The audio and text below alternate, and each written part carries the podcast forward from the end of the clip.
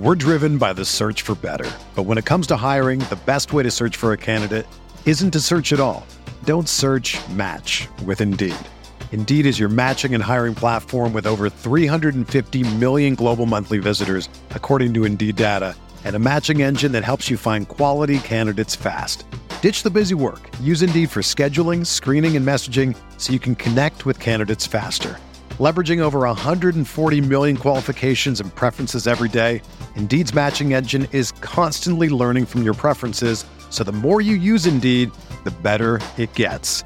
Join more than 3.5 million businesses worldwide that use Indeed to hire great talent fast. And listeners of this show will get a $75 sponsored job credit to get your jobs more visibility at Indeed.com slash BlueWire. Just go to Indeed.com slash BlueWire right now and support our show by saying that you heard about Indeed on this podcast. That's Indeed.com slash BlueWire. Terms and conditions apply. Need to hire? You need Indeed. The Starlight Lounge presents an evening with the Progressive Box. Old moon, yeah. That's Hugo tickling the ivories. He just saved by bundling home and auto with Progressive. Gonna finally buy a ring for that gal of yours, Hugo? Send her my condolences. Hi-oh! This next one's for you two. There's a burglar in my heart. Thank you. Progressive Casualty Insurance Company and affiliates. Discounts not available in all states or situations. This is the Gator Nation Football Podcast with your hosts, Alan Williams and James DiVirgilio. This place is an insane asylum in the swamp! Oh my! Now we know we're just a bunch of average stiffs. It's time. It's FSU week. We have dispatched the Vandals. On to one of the biggest games of the year. James, are you ready? Thank some people. I'm ready. I like that intro. We don't even know where we are or what's happening. It's just Florida State week. Here we are. Uh, Alan Williams alongside James DiVirgilio here in the Gator Nation Football Podcast. This is probably not the first time you've ever tuned into the show, but if it is, here we are. And uh, typically at this point in the show, Alan and I go on about donos. A dono is a donation. If you've never heard that, uh, if you're new, we're just going to treat everyone. And now, an ad from Dad. All right, save money on car insurance when you bundle home and auto with Progressive. Can I take these off? All right. What is this? This looks good. Wow, that's well made. Where did you get this? I'm talking to you with the hair. Yeah, where did you get this? It's good stuff. That's solid. That's not veneer. That's solid stuff. Progressive can't save you from becoming your parents, but we can save you money when you bundle home and auto. Progressive Casualty Insurance Company affiliates and other insurers. Discounts not available in all states or situations. like they're new. And the way you can give this show a dono is if you like the content, you could head on to Patreon. And in less than like a minute and a half, maybe two minutes, you can sign up to give us a small, medium, or large dono. So, for example, this past week we had a new large dono from Alex Shavers. Alex, thank you so much. Welcome aboard. Let's go. Appreciate that. And we had a small dono uh, from Jim Matulus, which seems close to being right. Jim, if I pronounce your name incorrectly, please write me hate mail on your favorite medium. And as always, the reigning champ all season long, our top supporter, Alexander Leventhal. Uh, he is the man, the myth, and the legend. But if you like the content, seriously, drop us a like on Facebook, hit us up on Twitter, send us an email, or most importantly, give us a dono. We'd love your donos. Always makes us happy during the week when I get the little email that says you've got a new patron on Patreon. All right, Alan, let's quickly talk about the Idaho game. There were some things that are worth discussing before we head over to the Florida State game. This game wound up having a point spread, which I thought was pretty interesting. It wound up being 39 and a half. I wish I would have caught that earlier in the week and, and backed up the truck on that. I did predict a 62 to 10 victory, and we won 63 to 10. So that was close. I think we predicted the same thing essentially. Yeah, you said you wanted to make the same score, and so Wow. we were all over it. So Wow. the question I should ask you then is, since we predicted the score to be basically that, were you impressed by how we played, or was this just what you expected? Well, this is so hard because like it's like we talked about at the beginning of the season. What is this performance worth? Now, at the beginning, you're you want to peek at it, like what's going on. Don't get too high or too low. I think the same thing with this game. Uh, I don't know if I was impressed per se, but I thought we did what we needed to do. Nobody got hurt. Uh, we got some reps for some young guys. We put them away early. Defense played well. Offense played well. Idaho was as bad as we thought they would be. Uh, I don't know if I want to use the word impressed. That's probably too strong, but uh, it was nice. I'm thankful for the way we played. I guess I'll say that. Yeah, we could have we could have played how Alabama did against the Citadel. Right, just uninterested. Which which would have been, I think, a, maybe a warning sign because we're not Alabama that things to come against Florida State would have been bad. But you and I both expected this. The game went, I think, more or less as we expected. So therefore, I'm not impressed. It's an FCS opponent. You should do that. It doesn't mean anything. But all in all, there is a difference with how Florida plays under Dan Mullen versus previous coaches, and we've we're going to continue to reiterate that. So I will say that. This team played like a competent football team against an overmatched football team, which Alan fits my season long narrative and career long narrative for Dan Mullen, which is that he should efficiently and ruthlessly dispatch inferior teams. And we have more or less done that all year long. So this this theme continued last Saturday. Sure. I mean, this is uh this is what you would expect. Now, we've had these games, not an FCS level opponent at the end of the year, but you know, I guess lower level FBS teams where we've come close to losing in this weird little spot pre FSU, and it hasn't boded well. So, as you said, I mean, it's nice that we did what we needed to do. Dan Mullen got the team ready. They didn't look like they were sleepwalking, even though this was a noon game. I was a little worried they'd come out flat. You know, Chauncey Gardner basically took care of that, you know, right away with that pick six. I, I even missed that because I was two minutes late getting into the stadium, you know, but Chauncey, you know, wasn't waiting around for me. Okay. He's normally the headline every week. Not a major story this week because of the dominance of everyone around him, but thoughts on Felipe's performance? Did it give you any encouragement going into FSU? No, I think he's still who he is. I think the national media wrote some very flowery narratives about how red hot he was and how fantastic he was throwing the football. I think he made some some fine throws. He made some characteristically bad Felipe Franks throws, mm-hmm. overthrowing mm-hmm. an open Van Jefferson. He did make a really good throw. Uh, we were already well ahead in the game, but his post route to Tyree Cleveland is right. probably the Beautiful first time throw. I've ever seen him throw a touch pass post route, high soft to an area where Cleveland could easily run into it. So that was something. That was nice. Maybe he'll carry on one or two of those against Florida State. I don't know, but that was nice. So I'll, I'll say that there. But no, I think it's more the same from Franks. We talk about it each week because there tends to be this recurring narrative that if Franks does well, or he, he throws for 275 yards, which is a career high for him, and he throws for several touchdowns, that he's maybe solved something. Turned a corner. And something like that. On this podcast, we're not trying to hate on anyone. I think we're just trying to bring everyone down to earth to say, look, when you play against teams that are vastly overmatched, you're going to look good, especially in an offense that sets you up to look good when guys are wide open. You should you should be able to do that. So he's doing the job we expected him to do at his level, nothing more, nothing less. However, Alan, the main reason we're talking about the Idaho game is not to talk about the starters, but to talk about the red shirt rule benefits. We mentioned last week that this game would feature for the first time ever probably a lot more freshmen uh, playing than you've seen before at this stage of the season. And of course, that was the case as almost the entire roster was on display.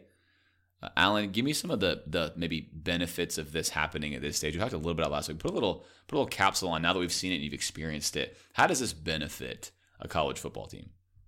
Yeah, this is great. Uh, this is one of the big benefits of the rule. Now, one is you know if you have an injury at a certain position, you don't this late in the year you don't burn someone's red shirt just to like fill in the gaps for one game. But I think it's great for the development of these guys. So they get a chance to take the field, coaches see what they do, get some live reps, even if it gets a team as inferior as Idaho. There's a ton of benefit to that.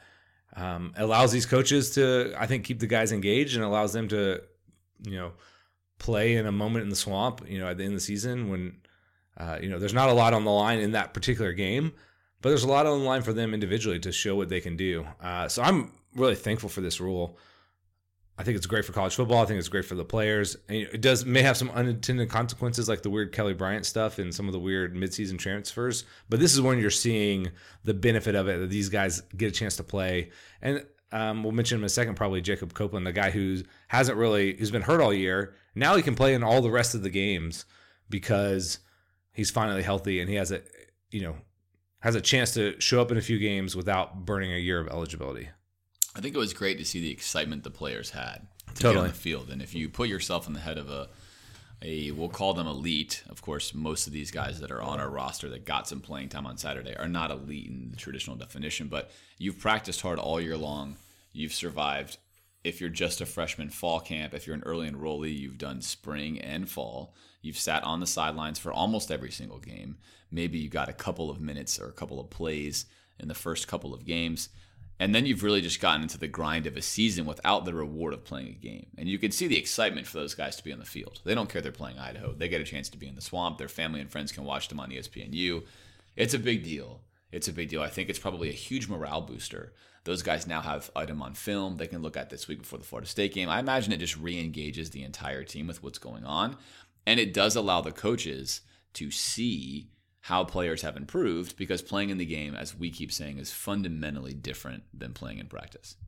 Totally. And, you know, we'll talk about some of these guys in a minute, but probably the headline of these redshirt players, I'm assuming he'll still redshirt. That's the plan for him, is one Emory Jones. We left him for dead a few weeks ago. We're surprised at his level of involvement in the season. What are your thoughts now? Do you want to readjust your opinion on his trajectory? Well, to be fair, we always thought that Emory would play in this sequence towards the end. We Well- were shocked that he played in the Georgia game. Right. But we always imagined he'd play. Played in Idaho, but thought maybe that he would get some But- Tim Tebow like snaps throughout the year and, sp- and like just be used throughout the whole season. Right, sort of that was the roller coaster effect, right? So he reappears in Georgia after we assumed he would have been sprinkled through, uh, maybe in, in more important package times or whatever. And he kind of randomly shows up in the Georgia game. And then all the talk this past week, Alan, was that he was not going to play in this Idaho game because we were going to save him. For FSU. And we said this is going to really show us how Dan Mullen approaches things. But I think in reality, I'm happy about this because I hope that Dan Mullen is signaling that the bowl game we play in is stupid garbage that no one cares about, which is what bowl games are. And I'm going to keep saying that, which I think is indicating that.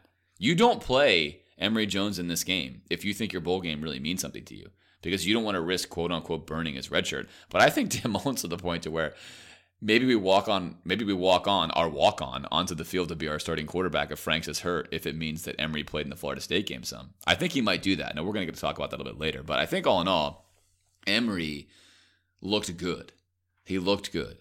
And I will say that I've got I've got some connections that know some players in the team and know some other guys that can talk openly about what's going on. I won't name names, talk about what's going on here, but we did get a pretty interesting report last week that essentially the three quarterbacks are something like this. Franks and Trask, not cerebrally gifted, if you will, right? Struggle to grasp the game.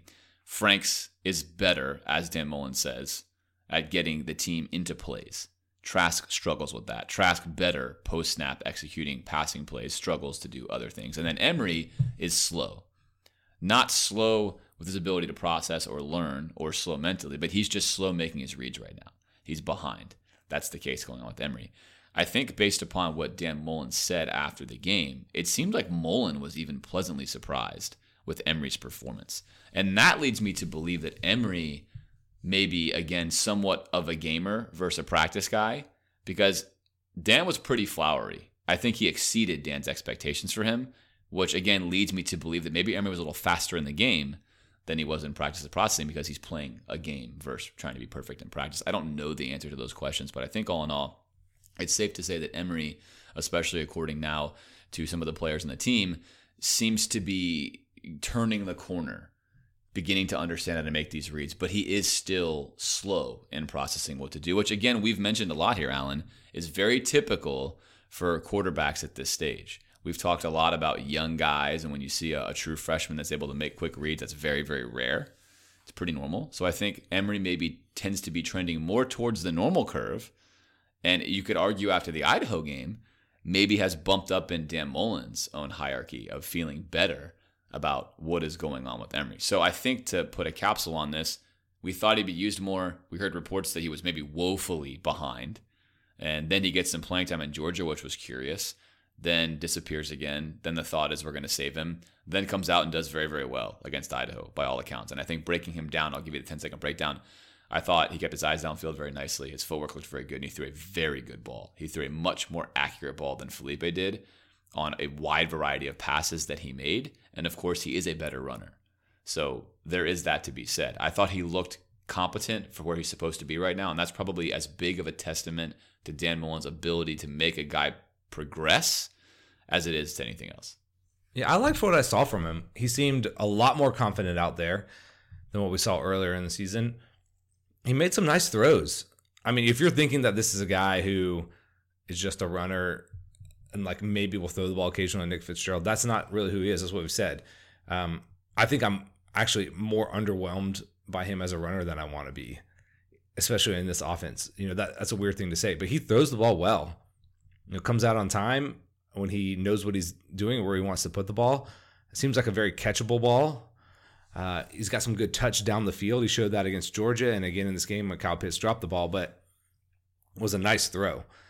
Uh, so I left that game feeling much more encouraged about his trajectory. I think the thing that left us confused at the beginning of the year is we weren't as clear on Dan Mullen's philosophy of how he uses quarterbacks and how he thinks about young quarterbacks, where he's come out and been very clear. Now, again, this could be coach speak and like him obfuscating what he really thinks, but saying, I would not ever want to play a true freshman or even a redshirt freshman. Now, if he's covering up for Emory's slow development, that's one thing. But if that's what he really believes, then it's not surprising that we didn't see him. Now, I think we took the Tebow example while Dan Mullen was here and thought, okay, he's going to use Emory Jones, not exactly like Tim, but as a change of pace kind of thing. We should see him all year because you're not worried about taking Felipe off the field. If you have an all star quarterback, you don't want him coming off the field too much, unless you have a guy who's just so electric. Now, Emory seemed like, okay, he's going to be so different than Franks. Let's get him out there in some packages. I think part of the reason maybe that didn't happen is is the fact that he's not as an elite of a runner as you would think. Um, noting his profile in high school, and even Dan said, you know, he's almost more of a drop back passer than he is a dual threat guy. Um, I think you know he's a much better runner than Franks, especially in the in the read option game. He's much quicker around the corner. Obviously, he's way smaller than Franks. You can tell Emory's not a big guy. He's not going to be running QB power all game like we use Felipe. Um, so there are some differences between them, even that are more significant than what I thought at the beginning of the year. But yeah, he looked good. I, that's all I can say against Idaho. You know, those were there were a lot of open looks, a lot of easier reads than will come against more difficult opponents. But I guess uh, you know he could have come out there and crapped the bed, and we would have been like, "Man, he's a waste." But he didn't. He he played well. Uh, there's a couple things like the drop snaps. This is probably his third drop snap of the season in very limited time. His handling of the football seems really bad. Is that something you feel like he could just clean up easily in the offseason, or is that endemic of a larger problem that he has? That's an interesting question. And on film, it, it, seems to me that he actually is picking his head up too quickly to make a read. And, you know, when you're a quarterback taking a shotgun snap, you don't look at the ball. It does become a secondary focus. You're actually making a read as you catch the ball. If you're looking at the ball, you're missing a chance to make your first read. So you're supposed to do that. But I think maybe he's a little hurried because he's trying to to go faster, which would make sense given right. the narrative that if he's actually struggling to get through a progression, he's speeding himself. He's up. cheating, trying to like get he, that one extra. Himself. And one of those snaps in the game, I think on that fourth down and one was legitimately a bad snap, and so I think that one came off to his left hand. It was a little tricky to catch, but but yeah, certainly maybe a little bit unlucky, maybe just a little bit too quick. But those are things I think you'd expect to have them cleaned up. Of course, we're not in practice. If it's happening all the time, maybe it's a different question. I don't really know. But I think all in all, if you were hoping that Emory could compete for the job next year realistically, it certainly seems like he's trending in that direction. It looks like there will be a real quarterback competition with a guy that more fits Dan Mullen's system than Franks does beginning in the spring. And I think that's good news. You know, we made mention on this podcast if Emory wasn't the starter coming out of the gate that we were in trouble because it meant you know a, a square a square peg into a round hole was going to be our quarterback.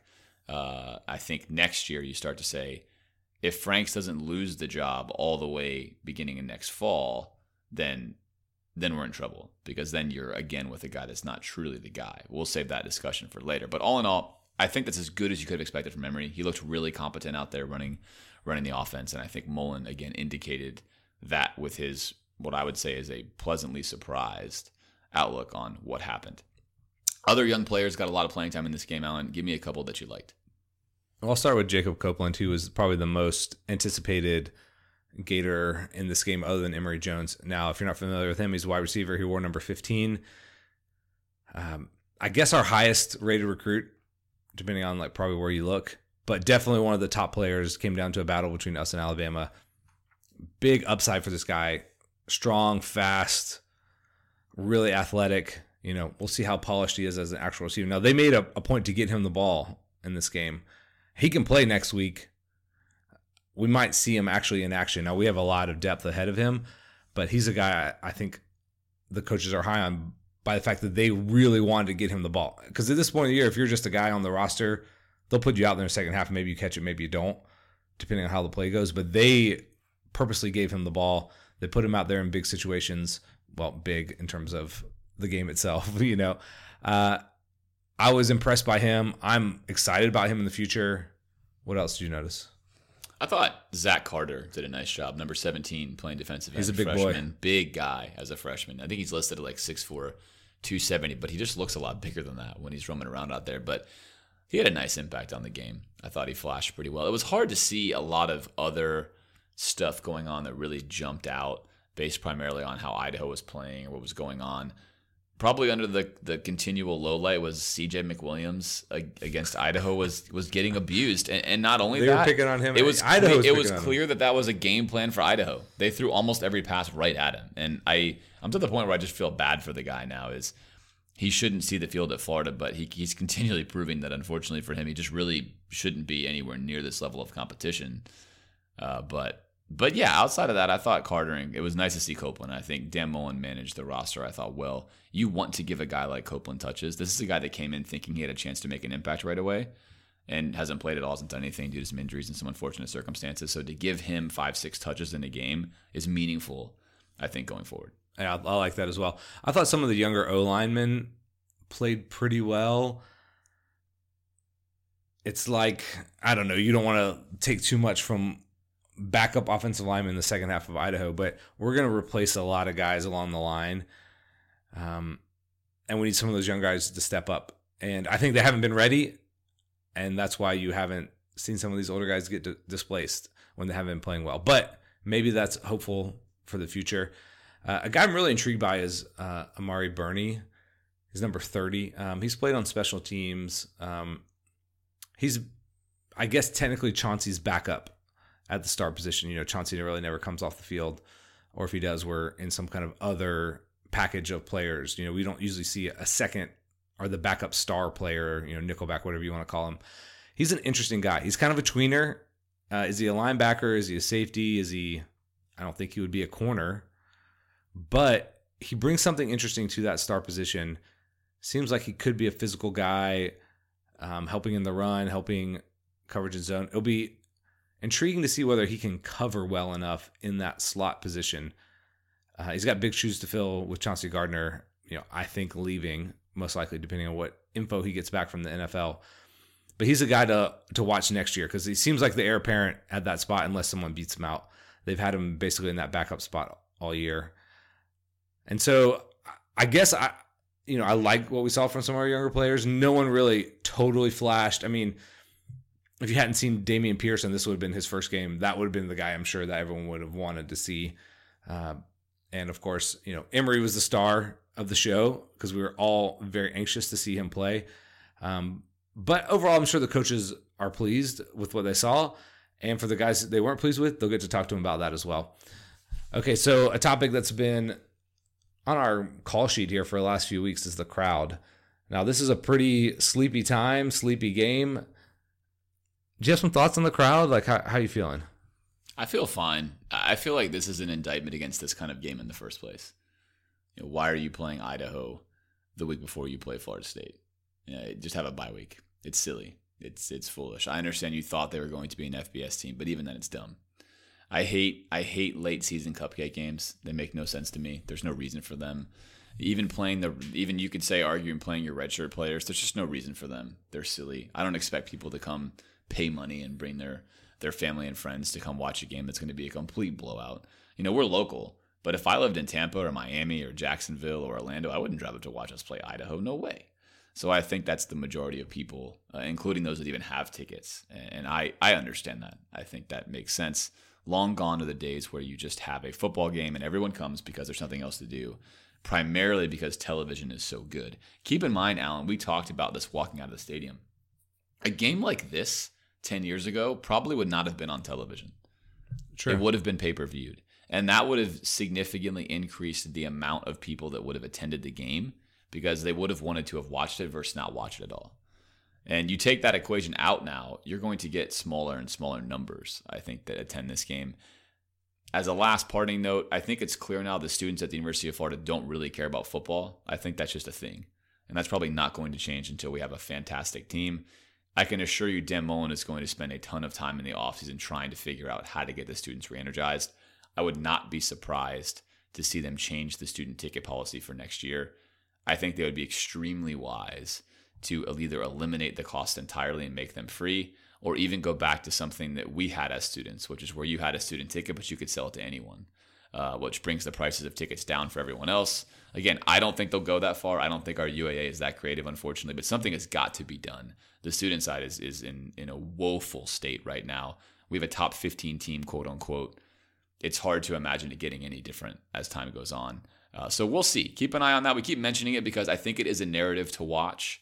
Uh, any good team does have to build a good home crowd. And I think, like we've mentioned in the past decade, Alan, Florida has lost what it once had as a home field advantage. It's really just a thing now and that does not come back overnight.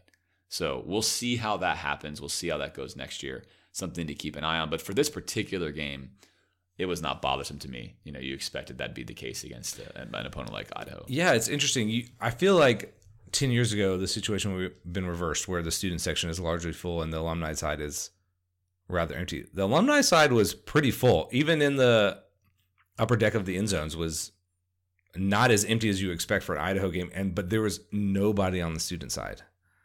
We were over there. I mean, and again, like you said, it's I don't know if I can say like you have to come. We're playing Idaho, but it is the last home game of the year. It's not a heavy school time usually.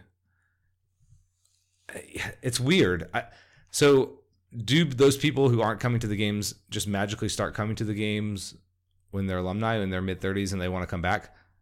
I don't know. I don't think so. Maybe, but I doubt it. So I think the UA has to take a hard look at that decision. Now, this is not a, a unique to UF, as we said this before. This is a problem all over the country. Even in Alabama, Saban is on the students to stay for the whole game. Remember that those comments from a couple years ago. I don't want to freak out about it, but it, it's a different landscape. I think you have to acknowledge that. Maybe you shrink the student section um, sell some more seats to alumni, like some young alumni, some cheap seats where you don't have to pay the booster fee. Get creative here, like you said. I don't know if the Uf- UAA is creative, but I bet Mullen is going to push them. Now, whether they are able to respond, I'm not sure, but I think you're right about Mullen sees that and realizes he can't just say in a press conference everyone needs to show up and it'll get fixed. It, there's going to have to be some building, some creativity, some marketing. Maybe go over to Texas A&M and watch how they indoctrinate people and create some psycho crazies over there. Um, but enough about the crowd. It it was fine on the alumni side, not on the student side. We'll see how that shows up next year. Let's talk about coaching decisions, mainly playing time. Did you have any issues with the way Dan parceled out his playing time in this week? No issues, especially because we really hoped that Emory would play in this game you know, we laid out, I guess I selfishly laid out my plan that Emory would definitely play a lot in Idaho and that you could even use him for Florida State if you had to. And who cares about the bowl game? The bowl game's a carrot, but it gives you flexibility. Like we mentioned, you can still confidently use Emory in Florida State if Franks goes down. And I think, like we mentioned, the bowl game to people like me just doesn't matter. I also think the bowl game ticket sales wise indicates it doesn't matter to a lot of other people, and it definitely does not matter to the players. So I like that Dan, I think kind of tipped his hat a little bit to that situation. I appreciate that. As far as the other decisions go, you and I talked a lot about this with Chauncey. I thought it was interesting how long Chauncey played. He played almost the entire first half. There was a point where he actually almost got hurt. To me, Chauncey gets to pick six, and I think I just take him out of the game. I mean, like I don't I don't know what he's in there for. He's maybe your best defensive player, maybe your most important defensive player, because like certainly most unique. Like you mentioned, there's no experience behind him playing at the nickel position, and uh, you don't want to lose the guy. Henderson played much less, but why play Henderson at all? This killed me. It's not his senior day. You cannot afford. You cannot afford to lose your corner. I mean, even for a second, you know what kind of serious trouble we're in. Why play him at all? That was confusing to me as well. Uh, and then you know, I thought Franks is probably in the game way too long. Why not give Emory second, third, and fourth quarter. But I think a lot of that did have to do with like surging Franks' confidence as high as it could possibly go before we played Florida State, and he kept having him throw the ball. So I liked the way he utilized Franks, although clearly I think he was in there too long. I liked that he was having him throw the football to, I think, build that confidence. And Dan understands that side of things. So really, I know you mentioned this. Henderson was probably the biggest question mark, followed very closely by Chauncey. You mentioned this as well, which I think is a good point. Chauncey's playing time, Alan, if nothing else, probably indicates that he's very serious about heading to the NFL. I think right now, you and I mentioned this, he's the best nickelback we've had in a long time. I would have an impossible time not believing he's not going to be one of the top three or four nickels chosen in the league. Therefore, I think he's going to go. And I think his playing time may have indicated this was his last game in the swamp. He didn't want to play just one play. He wanted to get his last moments in. Astute point by you. We'll see if that remains to be true. Yeah, we'll see what he runs in the 40. That'll probably determine everything. Duke Dawson ran a great time and got taken in the second round. I think he's on Duke Dawson's level now. They're different. They they're better and worse at different things. Let me hammer this Henderson thing for a second. This was colossally dumb to me, and I'm very surprised Dan did this. I don't. Some coaches view this differently. I would have not even dressed him for this game. Now you have other guys who are great, Polite, Zuniga, Jefferson. One of those goes down. You have someone comparable at those positions. We have nobody. I don't even know if I would have played Dean. I would have maybe played Dean a couple plays just so you know more reps, you know, get him out there. But Henderson, if he goes down, we're kind of screwed. He he gets nothing from this game. There is no upside. He doesn't need any reps. He's been he's been a starter for 2 years. What is Idaho going to do that's going to help him? Now, a corner is not someone who usually gets hurt. It's not like that's a position that you're most worried about but I feel like there's no upside and only downside. Now, I would love to be in a real conversation about this with Dan and really like press him and ask him what what were you thinking? Give me give me the vision for why you would want to play him and maybe he has a good answer. From where I'm sitting, I can't think of one. It just seems like a colossal mistake. Like you only lose in this scenario, and it really frustrates me that we that we would play him.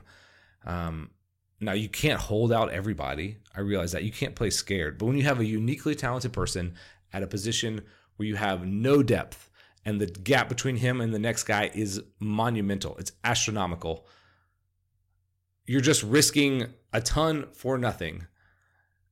So I don't know, Dan. Figure that one out for me. Call me. Let me know what you're thinking.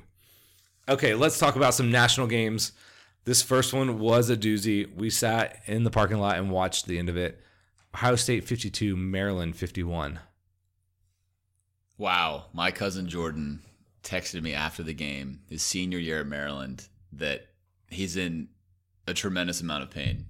Please help me ease my pain. that was brutal. And he's just, a, we felt the pain. We watched this game. My buddy had a tailgate right across from Pizza by the Slice or Italian Gator, which is our, our post game tradition when we win and we're watching this game at the end and you, are just you're just come on maryland you know my dad went there my cousin went there i'm from baltimore there's a lot of ties there plus i don't like ohio state urban is keeling over on the sideline urban is oddly checking himself to see if he has the cojones to go for it on fourth down on national television multiple times there's some weird moments in this game going on here right but lo and behold Maryland goes for two, which we could talk about whether or not you like or dislike that. I think it's a coin flip. You and I, Alan, had a good discussion. I it. like it a lot. Alan liked it. I, I didn't like it. I thought being at home, kick the extra point, you get the ball first, score, put the pressure on them. However, the play they called is an absolute game winner. Wide open, basic hitch route, misses it. And that a bunny is, of a pass. that, that is a, a season changer for both teams. If Ohio State loses that, the national television networks hate everyone. They hate Maryland. It takes all the narrative out of the Ohio State Michigan game that they want right now, which now this becomes a quote unquote playoff game. And as you mentioned, Alan, I think Matt Canada is not necessarily going to get a super serious look from Maryland. I think he'll be a candidate. I think they like him. I think they still view him as like a an assistant, if you will, as an offensive coordinator. If he wins that game, though, he's almost a shoe in for getting head coaching job. So he calls a play. His quarterback who, by the way, made his first start ever and hung 50 points on Ohio State, misses an easy throw to win. Epic, epic game. I mean, just an incredibly fun college football game. We were buzzing afterwards just watching it. That's how college football really should be tons and tons of fun. Plays we made on both sides of the ball. Gutsy performance from Maryland has had a totally manic year, but ultimately Ohio State does what they normally do, which is find a way to win, even when it feels like they just deserve to lose. It's crazy, and we'll see if their luck runs out. But that, like you said, that was a wild game, super fun. Feel bad for the Maryland fans. That would have been a great, great win. Ohio State are they teetering on the edge of oblivion? We'll find out. Michigan State six, Nebraska Cornhuskers nine. The opposite game, I think, from the previous one. A good win for Nebraska, though. Yeah, don't don't look now, but Scott Frost almost had an, a road win against Ohio State. Almost has won three in a row. He didn't, right? But now gets a, a good win over Michigan State. Their offense, as you said, is so bad, and we talked about it when predicting this game.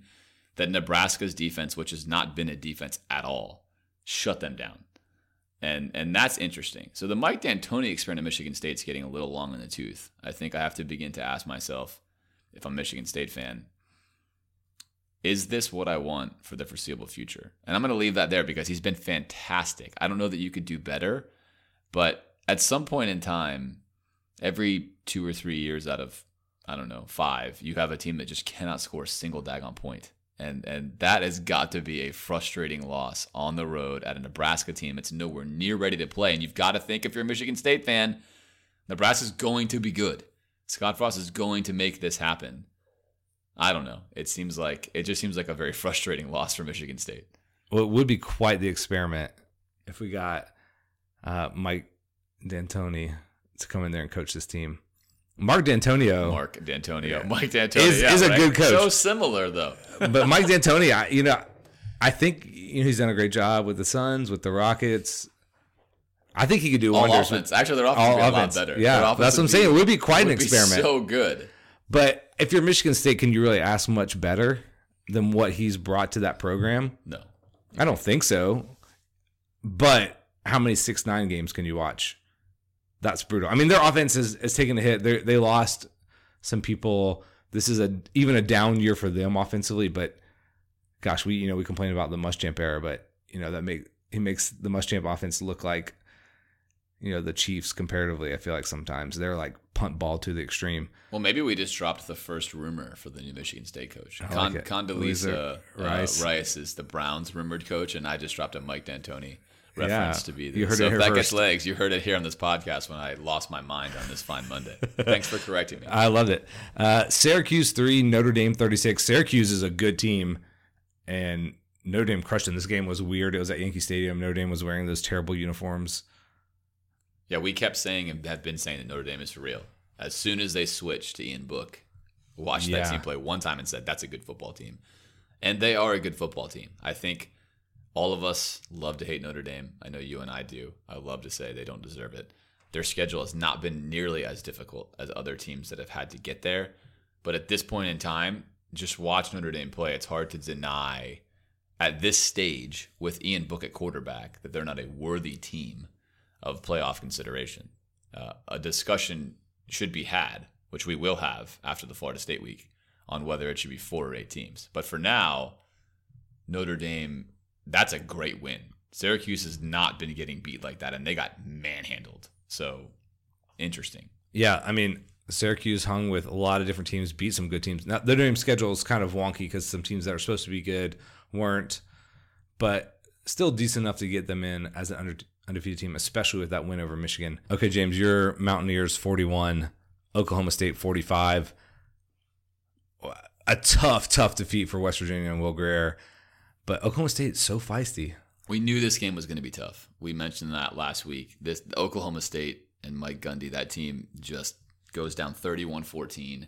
How have they You lost kind of- so many games? You kind of feel like the game is over, and they just ferociously come back. It's amazing. It, it was so. It was such an interesting. It was a great football game. If you didn't get to watch it, there, there's some very interesting moments where Dana Holgorsen twice goes for fourth down, with nine minutes left in the game, with the lead, and a field goal puts him up six. But he recognizes that his team has no shot to even remotely stop Oklahoma State. They're just walking down the field. So then he gets it, and they they score, and they go up ten. And you're thinking certainly now West Virginia is going to win this game. And then Oklahoma State just score, stop, score. I mean, you just knew it. You couldn't do it. I thought the only curious moment was Dana does that. And then West Virginia gets the ball. It's second and 10 about their own 40 yard line. They run it, and it's third and nine, and they run it, and they punt. Yeah. That to me is something I bet he wishes he could do over again. You have a Heisman Absolutely. Trophy candidate in Will Grier. He's taken you to the promised land. He's led you to miraculous places, and you go run, run, punt, loss. And then yet, Alan, Will Grier in 40 freaking seconds or whatever it was, drives all the way down the field, in which Dana Holgorsen cataclysmically blows using a timeout Crazy. to where they run out of time on the seven yard line with a timeout still with a left in their timeout still left in their pocket. And so if I'm Dana, and I haven't read a lot about this because West Virginia, oddly, just is West Virginia. They don't make a lot of national news, even though they're a very good football team. It's right in contention. But this would have been an incredible game to do a podcast on because they so mismanaged the, the fourth quarter, but especially even the end where they should have had 12, 13 more seconds left, where Will could have gotten another playoff. But Will Grier was this close to bringing them back to yet another crazy victory. And as we've said all year long, that West Virginia schedule is incredible. I mean, almost every week they're having these just really fun matchups. And Oklahoma State and Mike Gundy, say what you want about him, that's just a fun football team to follow. They're six and five now, but what a fun season they've had. Should have been Oklahoma or could have been Oklahoma. They they basically should have. They had that two point conversion They done it. They again. won. Missed an extra point. Missed yeah, two point conversion there to do it. I mean, really, really fascinating team. And it's hard to win in Stillwater, but just a great college football game. Very sad for West Virginia. Any shot of Will Grier winning the Heisman is definitely over. It was a long shot anyway, and their playoff shots over. Sets up a really interesting matchup at home against Oklahoma. What is their mindset going to be after this loss? I, I don't know. It could be challenging for them. It's going to be intriguing. I mean, this is something to be said for the Big 12, all their teams playing everyone every year, which you can do if you have a small conference. So, BC 21, the hated Seminoles 22, they throw a bomb at the end to go up. BC can't quite make it back down the field. I watched a lot of this one. I can't believe FSU won it, considering how they've you know fared previously. It looked like they were not going to win it, and then No. all of a sudden they they bring the safety down and have a, a post route go to the house with two minutes left, or whatever the case was, which was just brutal. BC was in really bad shape. We mentioned that. I think if anything, it indicates that Florida State really is as bad as we think they are because Boston College has zero offense. I mean, just none. But there's no doubt this game has given Florida State a tremendous amount of confidence. They're they're the media, the players. It's like the whole narrative is flipped because they beat Boston College at home. So you could argue that's good or bad for our game. We're going to talk about that when we when we reset that. But uh, but yeah, a bummer. I always want to see Florida State lose. Silver lining is we get a chance to end their season and end their bowl streak, which they mythically propped up last year anyway. Yes, So- exactly. Cincinnati 13, UCF 38. Cincinnati in this early, and then they just get trounced. All right, Alan. Here's the question it's time to ask. Do you would you want to play UCF right now? Florida, you can you can play them, sub them out for Florida State. You can play a real game that matters. You play UCF. In at the end of our regular season, not in the bowl game. Correct. And they're in a game that really matters. Ugh. I, I want to say no because I don't think we have anything to gain from it, and only stuff to lose. I mean, if we lose to them, we legitimize them. If we beat them, it's kind of like okay, we beat them. Here's what I'll say about UCF. I think that they are a good team, and this is the unfortunate thing: is the way their schedule is stacked up, or whatever it is. It's like they've beaten their little sister playing one on one in basketball ten times in a row, and they're like, "Look at this great accomplishment." give me a trophy. It's like you might be good, but you haven't accomplished anything. I have no way of actually knowing. Because I think there would be 30 to 40 teams that could go undefeated against that schedule nine out of 10 times. Now, maybe, maybe they might lose one here or there. So, what they're doing is not really impressive. The team itself might be kind of impressive. And so, I think that one off game against us would only serve to legitimize them and a loss wouldn't really do anything to them. So I I'm not like scared of them. I think we I would be really interested in the game, you know, with that I'd have to look at it to see like would I favor us or not. But I'll say no, I don't want to play them. Not because I'm scared of it, because I on the off chance that they do win, it only helps them. Yeah, I'm, I'm scared of it. I think I think UCF would beat us. I think the matchup's bad for us. I think McKenzie Agreed. Milton is is is a mini Drew Lock. He's not as good, but he would pick us apart, tear us to shreds, and score at least 30 points. And the question is, do we score 30 on them? We should be able to run the ball on them, right? You can create the narratives. UCF is not as good as the elite teams, but, and we said this a lot, it's unfair that they have to campaign so hard to get their shot to play against a good team. This is the problem, we can now say. Let's just wave a wand and say UCF wins every single game for the next three years.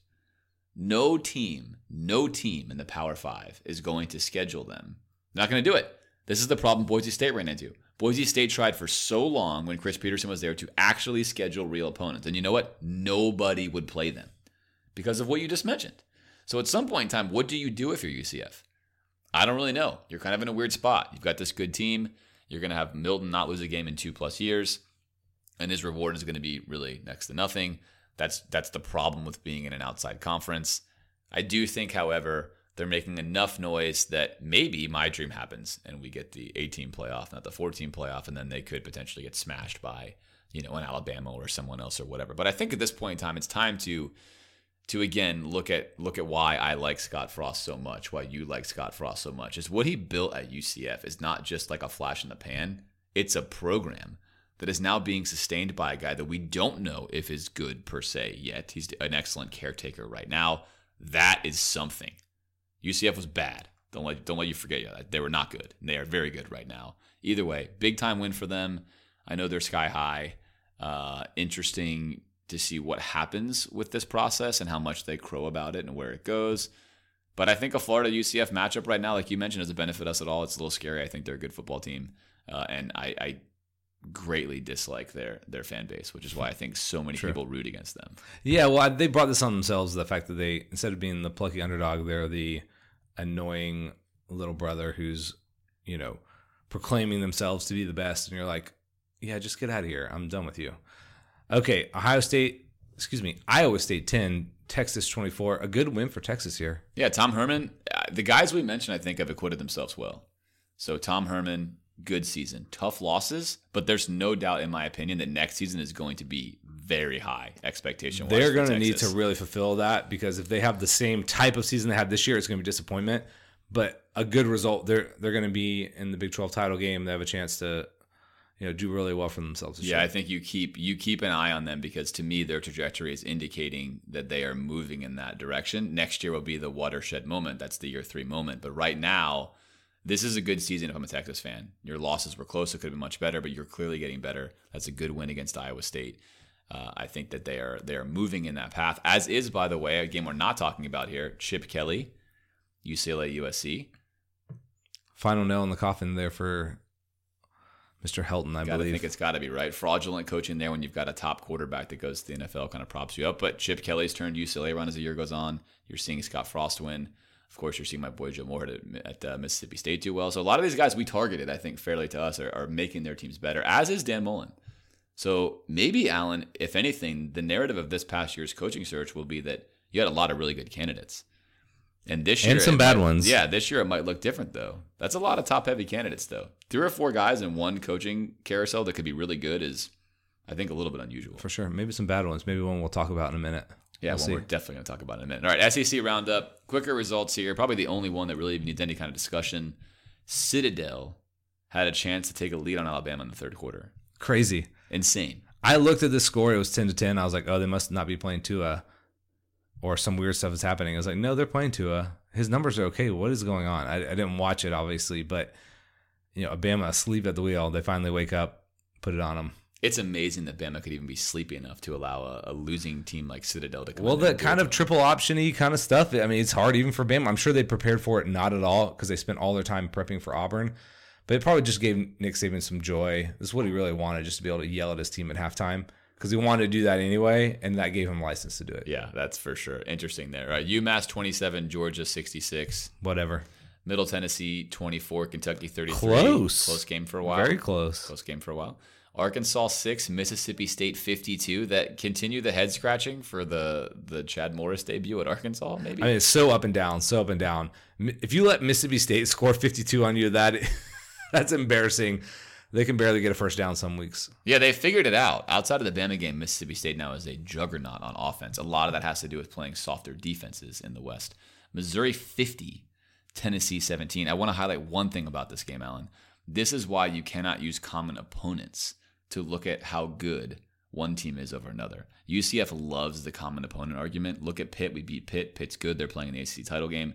Pitt almost beat Notre Dame. Blah, blah, blah, whatever. Can't use it. Missouri just drubbed Tennessee, and Missouri has lost to teams like South Carolina. You just, it doesn't matter. It's all matchup based. Either way, great win for Missouri. Pruitt, maybe another head scratcher there. Your defense was playing really well, and you just get obliterated by, again, what I think is a symptom of the disease here in the SEC you only have a couple of guys that can really pass the ball in this league. And if your team can't handle that, which is with the case of Missouri, Tennessee, you just get blasted. I think Missouri might be the fourth best team in the SEC. I mean, they have some weird losses that I mean, South Carolina loss was in like a monsoon or something like that. But Tennessee was feeling themselves coming off that previous week. So yeah, I, I guess I would go like Bama, Georgia, LSU, Missouri, right? It warms my heart to hear you say that. I took a lot of flack from you all year long by liking Missouri. I did not believe. I, I did not it. believe. You're, you're, a believer now. Although I think it's short lived for them. I definitely think that their their wheels are going to go off the train. This is going to be like Drew Lock. Drew Lock situation. Yeah, okay. it's going to be like the Clay Helton scenario. This, yeah, I mean, it's going to be fascinating. They're going down. This is just an anomaly, and they're going down. They I will have so. a new coach there. I think at the end of next year. Liberty zero, Auburn fifty three. Nothing to see here. Rice ten, LSU forty two. Nothing to see Whatever. there. UAB 20. This was actually the game that was supposed to be decent. Uh, A&M 41. A&M covers a spread there. Decent win Handles for. A&M. I mean, UAB. Props to them. I mean, this program was dead. The state of Alabama killed it for a year. They brought it back, and they're already competitive. So the coach there, I think Coach Clark is his name, doing a great job.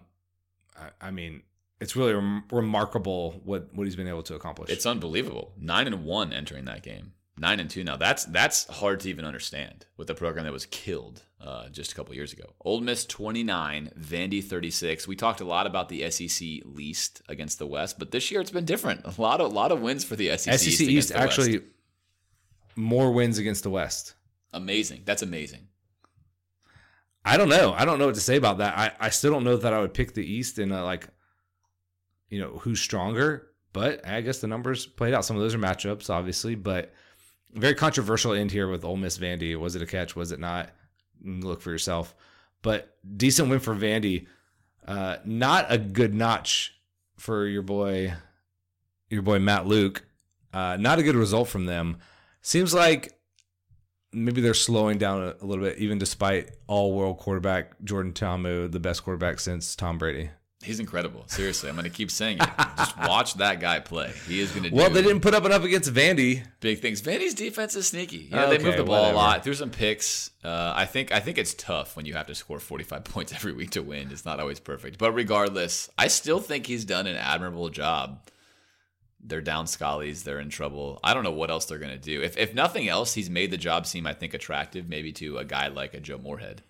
Uh, at some other school that wants to come in and say, "Hey, you know what? I'll take this." job. That could be true. Could be possible. All right, Chattanooga nine, South Carolina forty nine. Nothing to see. there. Congrats, Gamecocks. No big deal. Good for you, Muschamp. I guess you've won the fan base back. Who knows? All right, it's that time.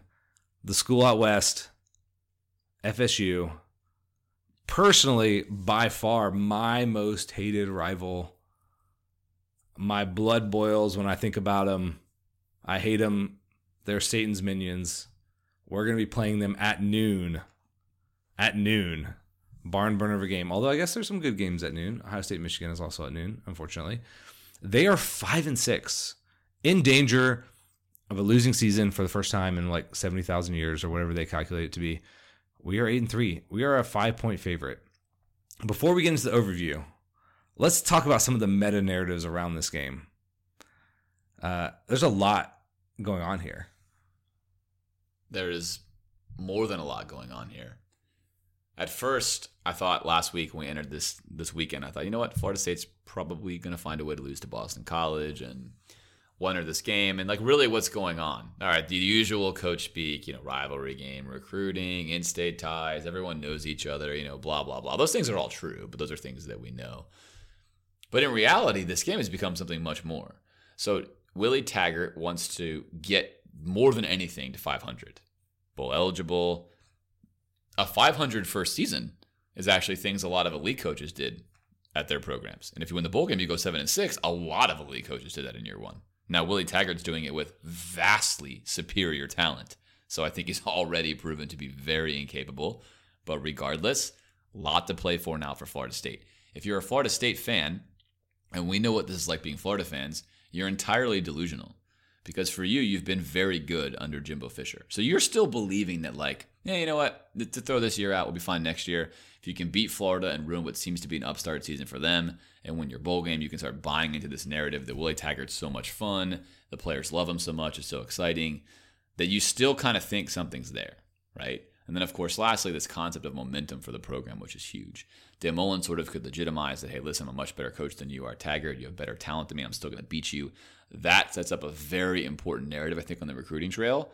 If, if Florida coaches are successful, they can make that argument. Look, we weren't not as talented as Florida State, and we handily beat them at Florida State. I don't think you want to be a part of Florida State. We're going to beat you every single year, you know, whatever the case may be. So a lot on the line here. Probably most importantly for a Florida fan, aside from winning the game and the recruiting and everything else, is there would be nothing more satisfying than ending Florida State's absurdly propped up and I think not real bull streak that they somehow resurrected last year when they lost a game. Like all of us have lost games during storms or whatnot, and they played at the end of the season just so they could become eligible. Nothing would bring me greater joy than to give them a losing season, make them not get extra practices during the bowl game, and to end their streak. It, it couldn't be any better. So when BC won, I mean lost rather, Alan, I thought to myself, how great is this? There's an extra carrot at the end of the stick for us. So seemingly there's a lot of things going on in this game. Two year one coaches trying to prove themselves, trying to prove out that they're solid. And I think for Taggart, it's a chance for him to resurrect the entire season and make it not a total loss. You said it right there. Narratives matter in college football much more than any other sport. It's part of what it makes it so compelling. Let's play this out. FSU wins this game. Yeah, what is the talk in the offseason? Even our worst season ever, we beat a top 15 UF team. We, we're figuring it out. We're on the, the arrow is pointing up for us. Look, we, we won two games. We beat two top 25 teams at end of the year in BC and Florida. Like you said, they, they maintain all of those streaks, all the ones that we lost under Muschamp in that four and eight year. This is a big recruiting game. There's going to have a lot of recruits. Either they beat us in, in front of those recruits or we beat them. Now, one game doesn't really matter. Like if you're if you're talking about like you know the long view of recruiting, but it can make a difference, especially when it comes down to a few maybe prospects who are on the fence. Like you said, momentum. I think momentum off season is huge.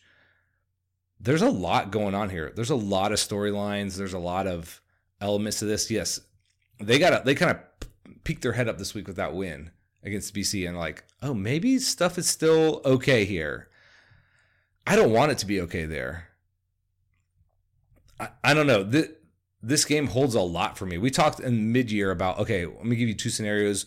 We beat Georgia and we go to the SEC title game, but we lose to FSU, or we lose to Georgia, but we beat FSU. I chose the lose to Georgia and beat FSU. That's how much this game means to me personally.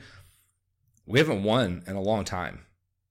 Too freaking long. This is our year to win. And if we don't pull it off this year, it's going to be another whole cycle before we can come back to, at FSU and beat them. And maybe they're better. This feels like potentially a pivot point. Now, could we get three years from now and be like, that game was meaningless? We talked it up and we hyped it. And it really didn't matter either way who won or who lost. From the vantage point of Monday, it feels pretty big to me. Let me ask you, like on a scale of one to ten, how how nervous are you? Any, any kind of nervousness about this game? Because when you stack up the two teams, seems like we should be a little more comfortable. How nervous are you? I'm at like a six and a half, which is fairly high, middling, if you will. And the reasons for that are a couple fold. One, they are more talented than we are. Granted, that talent is not played well. It does not matter. There is there is a truism in a rivalry game when these players have shared common fields together in high school, elsewhere, whatever else. They know each other. They know tendencies, the pressure, the extra motivation. It makes things a little bit different. Truly does. So that's one reason why. And two, I do think Florida State's confidence is in a different place. If you go back and you watch the Clemson game, and this sounds silly to talk about Florida State in this regard, but for the first quarter and a couple of minutes, they they were they were playing good hard football, and then they just they quit. They quit when they got down fourteen nothing in the game. They just stopped playing. I don't know that they're going to quit in this game because we don't have a quarterback who can capably beat them with downfield passes like Trevor Lawrence did. I think their confidence will be higher. Secondly, I'm nervous because guess what Florida State is really good at on defense, Alan? Stopping the run. Guess what we've done against teams that are really good at stopping the run? Suck. Legitimately suck. So, Alan, what's the line for this game? Five points. If that line seems too small for you, it's because it probably is. Florida State has gotten blown out by almost every quality opponent they've played. Five point spread. That tells you that Vegas sees the same thing that I'm telling you right now, which is they're excellent at stopping the run, and we have been a dumpster fire against teams that can stop the run. It's a serious concern. I'm nervous about it. There are reasons why I think we can win this game handily, which is why I'm not an eight or nine or 10. But six and a half, I've got a healthy fear of this game because I think there's reasons to have it no matter how bad Florida State's looked. How about you? I'm like an eight and a half or a nine, and that's totally irrational. If I'm, we're gonna talk through what I think the factors in the game are and where they're at. This is just, I think, a I don't know, a result of how much is on the line for this game, which is a total narrative, not actual substantive thing. And I'm emotional about FSU. I hate them. I never want to lose to them. And losing again just feels like it would just be such a kick in the nuts. And so I'm really nervous about this game. The the win is going to be good. The loss is going to be way bad. At least from where I'm sitting right now in my head, in my heart. So I, I'm irrationally nervous about it. I've been nervous about this game like for two weeks now because Idaho meant nothing. We're to win that game. It doesn't matter. And I'm looking ahead to this FSU game like we've got to win. And the storylines keep getting bigger and bigger and bigger for me.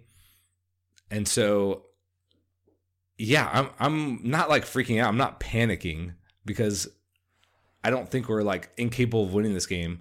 If we were incapable of winning this game, I wouldn't be nervous at all because it'd just be like, I'm at a one. We're going to get trucked by Bama. What's there to be nervous about? But in this game, there is a lot on the line, and I'm pretty nervous, and I don't want us to lose it. The fan in me is for sure coming out. Now we're going to get down to a pick, and we'll see what I do on that. But just saying how I feel inside about it is not representative of my confidence in our team. All right, let's talk about Dan Mullen and rivalry games. So Urban Meyer famously has these little psychological tricks he likes to use. He when he was here, he referred to FSU as the school out west. Uh, Dan said in the pressers that he's, he's not going to do that. Um, do you like that kind of stuff? Do you like the school out west kind of stuff, or or would you prefer not doing that? How do you feel like he's going to treat this, and and what's your view of that? I've always thought the school out west kind of stuff is like kind of dumb. I love playing up rivalries. Like I, I would love to talk trash. I know Dan Mullen, maybe the extent of Dan Mullen's trash talk is I'd love to end Florida State season, but I would love to talk some smack.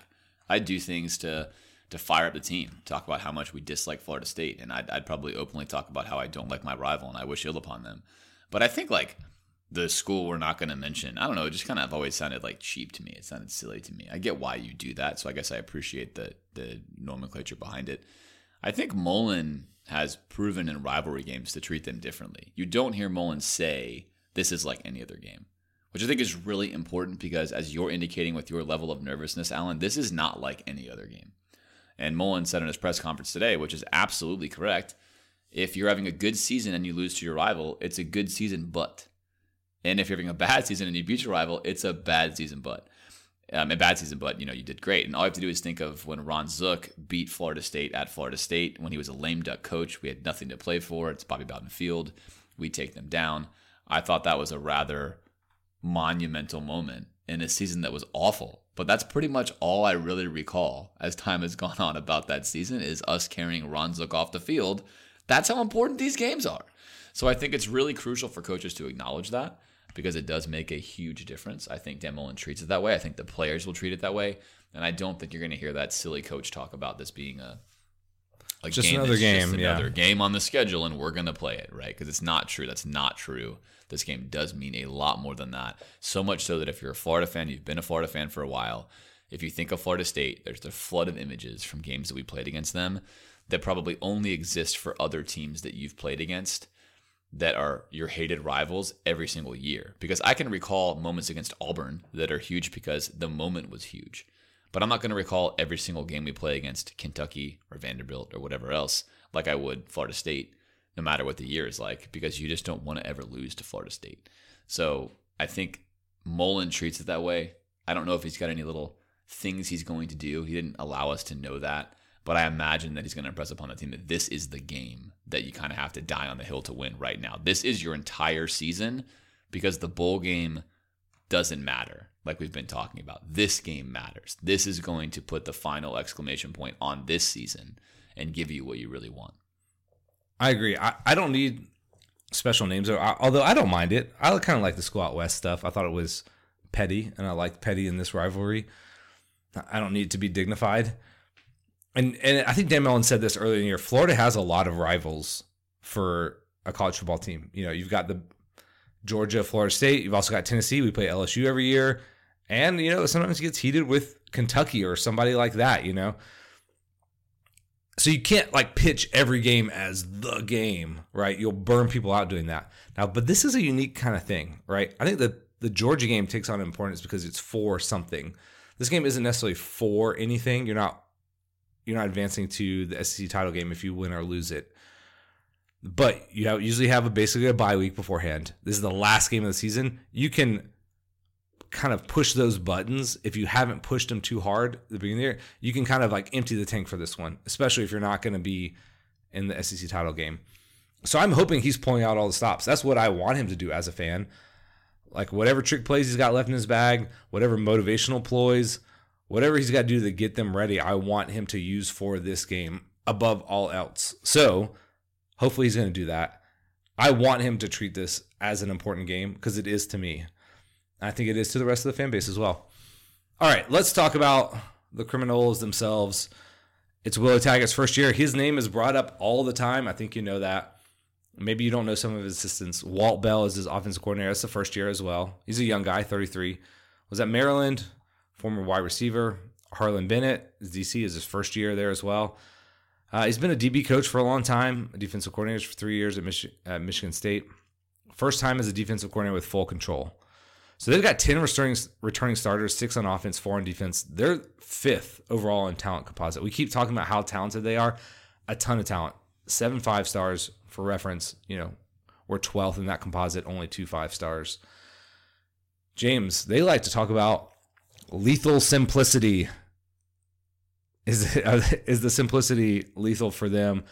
Tell me about what you see when you watch them on offense. So this is our fourth year doing the podcast, and I have researched every team we've played. I watch film. Sometimes, in this case, I will I will read quotes about it because Taggart is so quotable, and I just wanted to know how he described this evolution of his offense. So before I tell you the current edition of Florida State's offense, let me give you the quick history of Willie Taggart's offense. Willie Taggart is a West Coast guy. That's actually what his offensive philosophy was. He went to high school in Bradenton, Florida, which is right down the street from where I grew up in Sarasota, and he went to Manatee High, which was a rival of my high school, Riverview High School. At any rate, he won a state championship there, and he then went on and really became a coach under the West Coast system. Quick passes, pro style running attack, very different than what he runs now. At Western Kentucky, he ran the West Coast offense. He gets to USF, they are struggling. They have lost a bunch of games in a row. And essentially, in the middle of like a moment of trying to soul search and figure out what to do, he draws a play up in the dirt, as he describes it, which is very simple because the players are saying, let's just run something where we're spread out and being an open field. And that begins to change the offense for Willie Taggart. He then hires his former high school coach, who's the coach currently, was the coach currently at Manatee, where he had himself installed the spread after Taggart left, had a lot of success. He comes in as a consultant. They change the whole playbook over. They have a lot of success at USF, and he gets hired to Florida State. When you're reading the quotes about this, it's it's kind of unbelievable because keep in mind that one of my favorite things in football is to study football theory, playbooks, how they're run, why you run them. And really, if you look at Willie Taggart, it's the opposite on purpose. Lethal simplicity. He wants up tempo and no huddle. But in reality, here is his own quote. Let me give you, Alan, the philosophy right now. Tell here. me. When you're in the backyard and coach isn't bothering you, you're the best thing out there. You're no good when you're trying to do all the things the coaches tell you to do.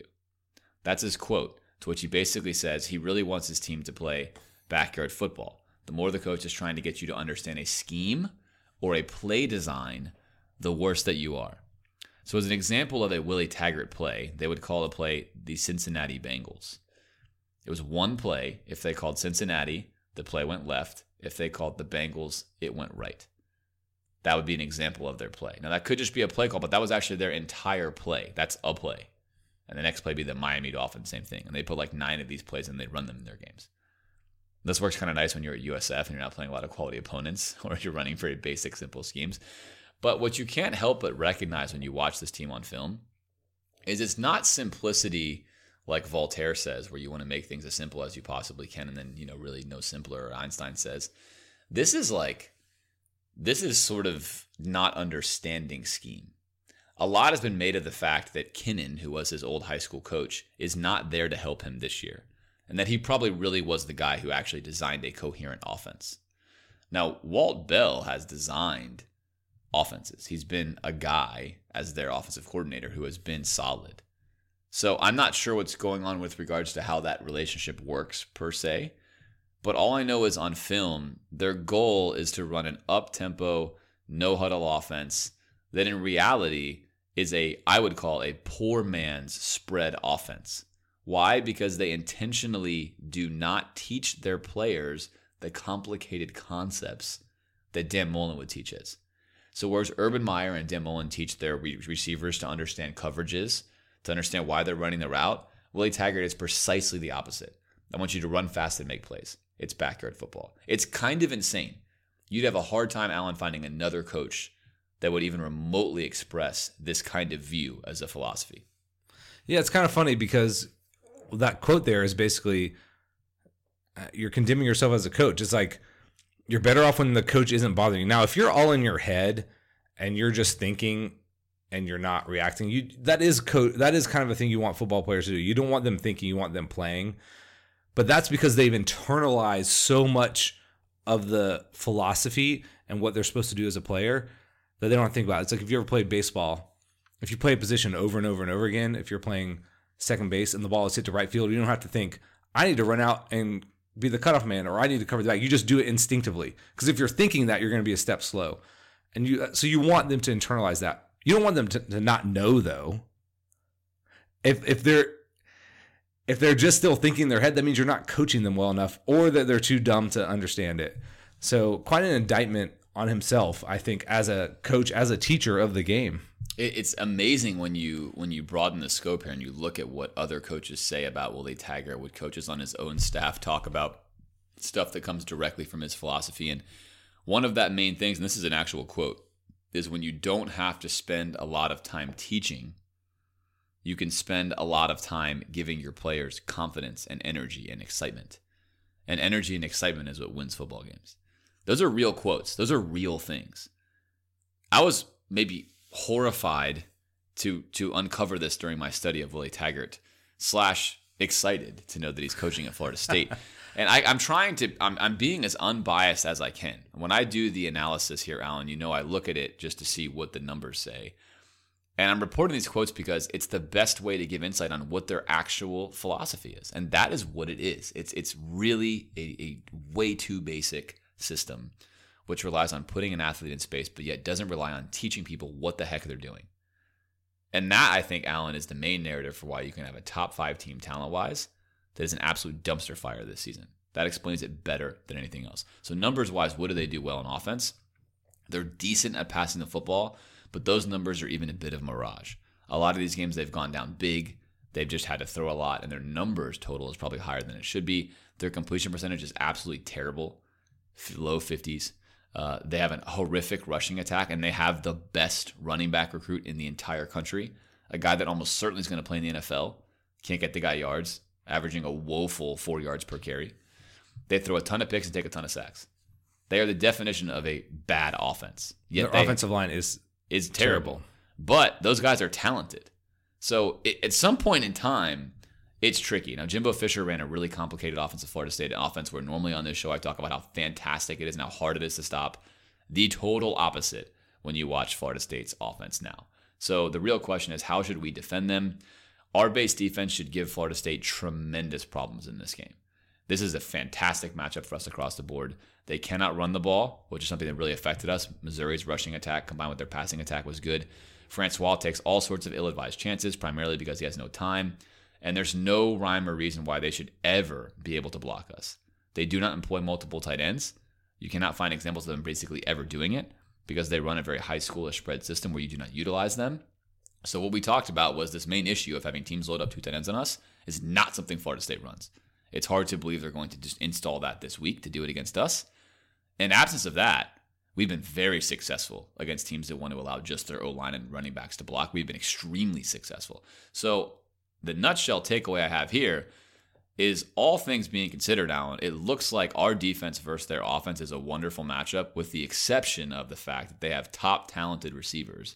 And if Francois does get time and our safeties do what they do best, which is blow a coverage or be in the wrong place, they can punish you with quick scores. You saw that at the end of the BC game. I mean, Francois is a talented guy. He's got a big arm. He can put down the field. And Terry, the wide receiver, blew by that BC corner and like waltzed into the end zone. So, and then we saw Cam Akers, a game I was really hoping that they would lose, and they did. I forget which game this was. He basically got them back in it by having like an 80 yard run. He's a talented, they, dude. You watch them play, and you're like, these guys are all super talented. Okay, what about defense? What are they trying to do? Are they successful at it? So their defense switched from a 3 4 like we run to a 4 3. And again, I'm going to give you some quotes from their defensive coordinator, who was a successful DB coach, co defensive coordinator, like I mentioned, Michigan State. This is not a defensive coordinator in the mold of most Florida State defensive coordinators that are storied, fantastic. This guy's very much an experiment, if you will. But what's the quote here? If you could guess, you're probably already guessing. Simple, aggressive, just how Coach Taggart likes it. Here's the quote from their offensive coordinator about the defense Florida State runs. This is Florida State's offensive coordinator about the defense Florida State runs. Every coach in the country on offense can tell you where they're going to be lined up on first and second down. Now, he's not saying this as a critique. Saying because it's simple and this aggressive. isn't a puff piece. He's he's commenting on how simple and aggressive it is and how how excellent they are. Now, there's some truth to being able to line up in a simple set. The Seattle Seahawks made a phenomenal defense, lined up in basically the same set. They played press man. They did those sort of things. It's what they did. They, you knew what they were going to do, and you, they couldn't and, stop and you. you couldn't stop it. So I'm not going to knock that as a defensive strategy. However, this Florida State defense is strong against the run, middling against the pass, struggles to get picks, struggles to get sacks. They're having a hard time. This is when you would want to imply tactical creativity to enhance your results. So what's interesting about this is this might be the key difference in the game, Alan. Missouri, fantastic against the run, terrible against the pass, far less talented than Florida State. It's very easy to build a little narrative here that says this game should really worry us because Florida State looks similar. The main difference is this Missouri, very creative on defense. Missouri was constantly in that game, blitzing corners from the edge, switching linebackers for corners, rotating safeties. Florida State never does that. They're going to line them press man on the edge, and those guys are going to play man every single down. Every single down. They will do nothing else. Their linebackers may blitz, their safeties may blitz, but the corner blitzing, the corner run help is what's really neutered our run game when we're running our spread option stuff. That's not what they do. So again, unless Florida State leaves their philosophy, that's what we're talking a lot about philosophy in this podcast. Unless they leave their base philosophy, it's very unlikely you're going to see Florida State's corners doing anything that would trick us. So what does this mean, Alan? This means this game sets up very well for Dan Mullen to play call his way into points. Because if you take a Florida State team that at times is very undisciplined and you're able to give them a look to where you know exactly what your matchup is, if you had enough of those, you're able to do really well. Dan has done a very good job putting us in those situations. What's the wild card here, Alan? The wild card is Felipe Franks. In the Missouri game, we had wide open throws for the first quarter and half of that game, just wide open receivers, and we didn't hit a single one of them. That threw that game off the rails. Now, thankfully, Florida State does not have the offense Missouri has, but that narrative still exists in this game where we get wide open guys and Franks just misses all of them. What happens then in that situation? We could be in some trouble. So, what do we need to look for? The same exact thing we need to look for against Missouri. We have got to throw the ball for more than 200 yards in this game. We cannot have a Missouri like showing where we throw for 100 yards or 110 yards and expect to win this game. We have got to be competent in the passing game. And they have some talented guys there as well. Um, the first guy I'll mention is Brian Burns. He stands out on film. Tall, lanky guy, rushes the passer. He's super hard to block. Could give us a lot of trouble. Provides a lot of pressure. We're gonna have to do something with him. They got some decent linebackers in corners, Dontavius Jackson, Rashad Fenton. There's other guys. There's some big name guys too on that defense who have who are very highly recruited. So they have talent. Like you'll you'll notice it up and down the field. Can they employ it on Saturday? Okay, penalties and turnover margin. We're both horrible in penalties. Actually, FSU is worse than us. That that that's not good news for them. So I would I would expect a highly penalized game.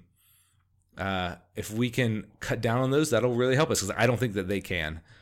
And I think that they've turned the ball over all the time. So this has got to be a game where we have to be on the plus side. We have been when we've won. When we haven't been, we've struggled. That's basic football. That's going to show up in this game as well. Injuries, some good news. Brad Stewart, Heggie, Swain, Moral Stephens, all those guys are expected to be back. Who knows whether that's actually true? That's what Dan indicated in his uh, press conference here today. All those guys could and should contribute. We need all those guys. Um, if you were watching Kadarius Toney field a punt, you know why we need Freddie Swain. Moral Stephens can contribute. Brett Heggie is not a starter, can get some minutes, and then Brad Stewart, a valuable piece in that safety puzzle if you put him in the right situation. All right, James. Before we give a prediction, I'll you know I'll start with keys to victory. I usually put you on the spot. I'll go first here. This is going to come down to me, their offensive line, our defensive line. We have such an advantage here, I think schematically and like just talent and performance wise. Their offensive line is abysmal. If they are blocking us, that means we are failing, failing, failing. You watch guys just run right around their left tackle their right tackle, you get push up the middle. Now, I've said on this podcast frequently, we're getting no push up the middle from our defensive tackles. They are just guys. They should still be able to be somewhat effective in this game. And if they're getting push, I think Polite, Zuniga, Jefferson could have a freaking field day. Like you said, Francois, I have such respect for him because he gets annihilated in games. Three years ago, I watched, I was like, I don't know how this guy made to the end of the season because he just got obliterated. And then last year he got hurt in the first game, getting obliterated. This year he takes a ton of hits and he does take chances. We have to take advantage of that. That is the whole story. If we get up early in this game, we're going to win by probably 20. I do think that they will quit. They've shown that over and over and over again. If they if we're up by 20 points, it might be 30 points. We have a chance to embarrass them. I don't think that's necessarily going to happen. I think it's going to be kind of close because as you said, I think that they're going to be able to limit what we want to do on offense enough to keep this close. Unless we get just up huge early because we've picked them off or we've got a fumble. Dan has a nice trick play in his pocket. But I think that they're going to be motivated enough early on that we're going to be able to stick with it. And I don't know their problem, they don't make any adjustments. So if we've solved them, if we figured them out, that's going to bode well for us. We'll see though. I, this game, is everything is on the line for them. So maybe they do blitz their corners. Maybe they do put some tight ends in the game because you know we've put that on tape. That's how you would want to block us. It's how you would want to defend us. I am nervous about that. Again, I don't know if that's rational, but I am nervous about that. On offense, Felipe has done a fairly good job of not turning the ball over. You know, a few fumbles here or there, some picks, obviously. But when he's played well, he hasn't turned the ball over. We need him to play well. We don't need him to come in and dominate, but we need him to be the efficient guy he can be. Is he capable of that in this environment on the road in a game that's not a big game, but it's a big game? And so I don't want it to be just so simple that we don't turn the ball over and we make them turn the ball over. But momentum is going to be big in this game. There's going to be a lot of emotions. Like I said, if we get up, I think we roll them. If it's close, I, you know, this team has been resilient. They're not going to give up. But if FSU, FSU's talent, if they get on a roll and they get confidence, that's way worse for us. So I don't know. Watch that line of scrimmage. If early on we are blowing them up that's going to bode well for us all game long, and they're not going to be able to stop it. This game has a lot of interesting ways to look at it, ways things could swing because both teams have some flaws and some holes. But I think I'm going to look at the macro here. We have a better coaching staff across the board, much better. They have better players in a majority of positions than we have, but those players aren't producing at the level we've produced with the consistency we've produced at. So I'm not going to negate the talent, but there's a higher production value out of our players than their players for a lot of them. Francois is definitely an X factor. For as much as he gets maligned, like you mentioned, I think he's actually a very good quarterback who just struggles because he has no time to throw the football. And he's tough as nails. He stands in there and he makes his throws. He can he can win you games, which he did against BC, and he can also lose you games by throwing the ball over the yard. This game feels eerily similar to the Missouri game, with the exception of the fact that Missouri did not allow a lot of sacks like we mentioned, and Florida State does, which gives me great confidence. Well, and they don't that, get the ball out on time like Missouri and does. that Missouri had a quick game and Florida State does not. And so I think for me, what's our kryptonite? Our kryptonite is teams that can play two tight ends. Florida State does not do that. So I'm going to continue to look at kind of the same thing that was the recipe for that Missouri game, which is we're going to have to be able to pass the football, like we mentioned. Franks is going to have to be able to make easy throws. Florida State plays a lot of man, which means we're going to have to be able to win on slant routes especially play action slant routes. Their linebackers will sell to stop the run. They're first and foremost a run stopping team. I think they're going to be aware of the fact that we're going to want to establish more of a run game than we could against Missouri. Florida State's good against the run. I do not expect us to be able to run the ball well, which I think is going to give Dan Mullen a little bit of anxiety this week because he knew against Missouri we had to pass and we couldn't do it. So I imagine there's a little bit of like in the back of my head, what do we do? I think that's a reason, Alan, and we're going to go way out here on this one why Mullen during the press conference said, We'll decide during the game if Emory Jones plays. Yes, I wanted to mention this. And I think that's part of it. Is Dan Mullen's already seen one time that Franks almost single-handedly cost us that Missouri game, even though you had other guys like Vosean blowing coverages. He just wasn't there, making easy throws. I I expect in this game, Alan, Dan Mullen to have a much quicker trigger with Franks. If we're out there and receivers open and we're not hitting them, I would imagine you will see Emory come into this football game because Dan is not going to wait until this game is over to insert Emory Jones, and he's not going to do it. He's just not going to afford Franks that kind of leash. I think that was a very interesting moment by him to make that mention. Well, I think also that's a little bit of gamesmanship that he likes to play. Because if if you say Emory Jones might play in this game, you've got to prep for him. That's another thing that's on the FSU coach's plate. Maybe they just ignore that, but that's the typical football coach. I've shown you this. You've got to prep for it. You've got to spend time, valuable practice time during the week, prepping for a, a different kind of guy. My anticipation, like unless things just go way, way, way bad, is that we don't see Emory Jones in this game. Uh, I don't think he wants to put him in that type of game without being able to prep him like he would given a bye week. There's a chance because he played well this past week. Maybe he does get in the game. I'd be okay with that if it's effective. Um, but I don't think we see him. I think that's a little bit of gamesmanship. I think, like you said, Dan understands that.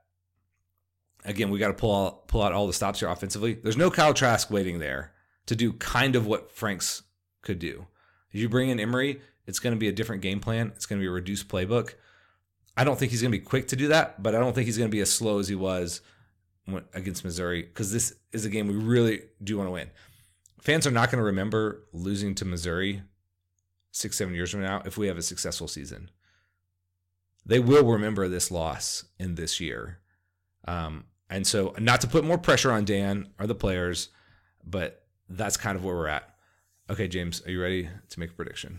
I'm ready. So my my key to victory is being able to competently pass the ball. On the defensive side of the ball, I think we're lined up really well. I like our matchups. I think in that regard, it's just controlling the big play. Florida State's not going to drive the ball down the field on you. They're going to have to create a big play for a touchdown. So it's limit big plays on defense. On offense, it's competently pass the football. I think we can do that on offense primarily because I think Mullen's play calling will get us into looks where we can handle that. Although the Missouri game was an absolute train wreck, I think that game was compounded by the fact that Missouri's offense was able to put a lot of pressure on us in that game that I don't think Florida State's offense can do. Because of that, I think there'll be enough possessions, enough situations in this game where our superior coaching staff will win out over a team that in reality does like to play backyard football. Dan Mullen, as we mentioned, has a history of beating teams like this. when you're an ultimate system guy, you have a bunch of believers on your team. These guys believe in the process, they believe in the system. They don't quit because they think it's going to work. Florida State's precisely the opposite. When you have a very low level of belief in whatever it is that you're doing, you abandon it when things go against you because you have no real foundation. No real foundation. So I think what I'm saying here is that Florida is not going to get off to the slow start they did against Missouri because that will spell a totally different game for them. I expect this game to get off to a favorable start for Florida, not maybe in the first few minutes, but over the first half to where we feel comfortable. And once we feel comfortable, I think we win this game handily. I think this is a two or three touchdown victory for us because of the organization on this football team.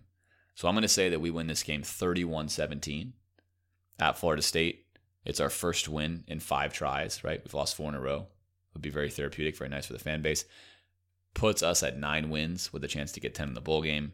And I think will leave all of us feeling very, very good. So Florida wins 31 17. Alan, what do you got? Wow. I would love that. Uh, so I think one of the keys here is going to be our receivers winning those one on one matchups. And I think that we have the guys to do it. Jefferson, Grimes, Toney, even Swain and Hammond have all shown that they can get open. And in a, a simplified coverage, I think Franks can hit them. I would look for Toney again. He got a lot of touches against Idaho, which we didn't need him at all. I think that's a little bit of prep for this game.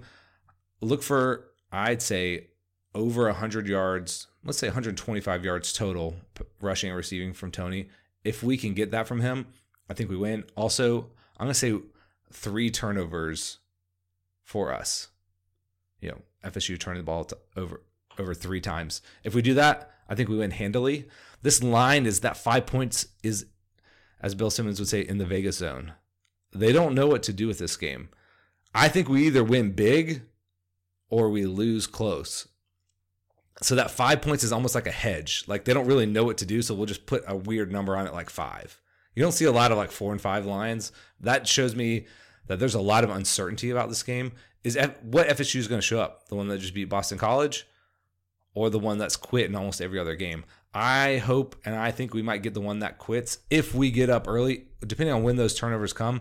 I'm gonna I'm pretty close to you. I was gonna say 34 to 20, with maybe a late score for them tacked on, just to make it look a, a little more nice. That they're gonna keep, you know, trying to put points on the board up until the very end. If that happens, that's a big day for the Gators. The other side of that is a painful day. I think we lose like a 1916 kind of game. I don't want that. I don't want that. You've heard it in my voice how many times I said I want this game. We'll see what happens. I will certainly be watching and rooting. We need a big Gators victory this week. You hear my fandom come out on this one way more than any other ones.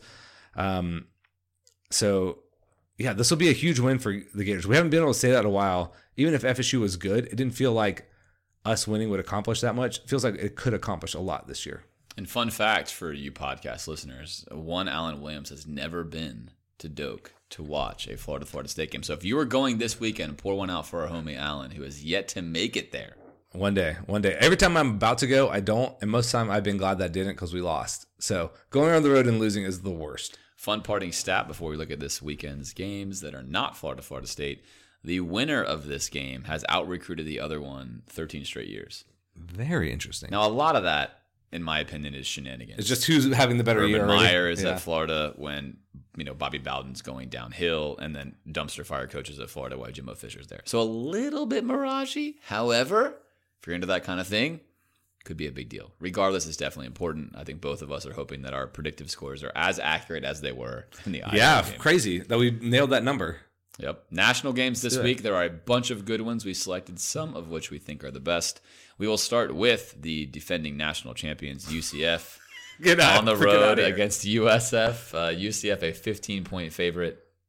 This game was really close last year. It was a great game. I don't think it's going to be a great game. I don't think USF has it. They've they, offensively they haven't shown they can keep pace with anybody like UCF. I've picked against UCF a couple times. I won't do it this week.